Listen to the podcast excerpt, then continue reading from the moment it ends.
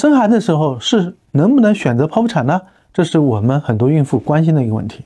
那么对于生孩子这么一个过程的话，如果能够顺产，我一直主张尽量顺产，除非你有一些孩子过大啊、臀位啊。或者是说一些导致孩子有风险的因素，那么我们如果一些医疗的指征需要启动剖腹产的时候，那么我们可以选择剖腹产。如果说没有任何的这个因素，就是一个想做剖腹产，通常我们在医学上呢。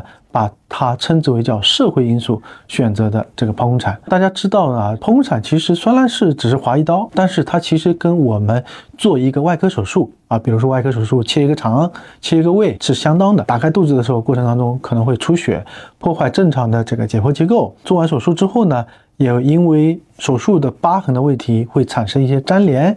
那么剖宫产长期的一些并发症呢，还包括比如说下次怀孕的时候出现子宫破裂，剖宫产的部位出现子宫内膜异位症，剖宫产的部位发生未来的妊娠期的时候出现疤痕妊娠等等的这些问题。所以，如果我们一定说自己想要去做剖宫产，那我龚医生的这个意见呢，就是尽量不要说因为没有指针的去选择做剖宫产。如果说你需要做的时候，医生自然会给你一个医学上的指针来进行做。那么无指针的剖宫产呢？那能不做尽量不做，这是我的观点。关注我，了解更多靠谱的妇产科知识。抖音。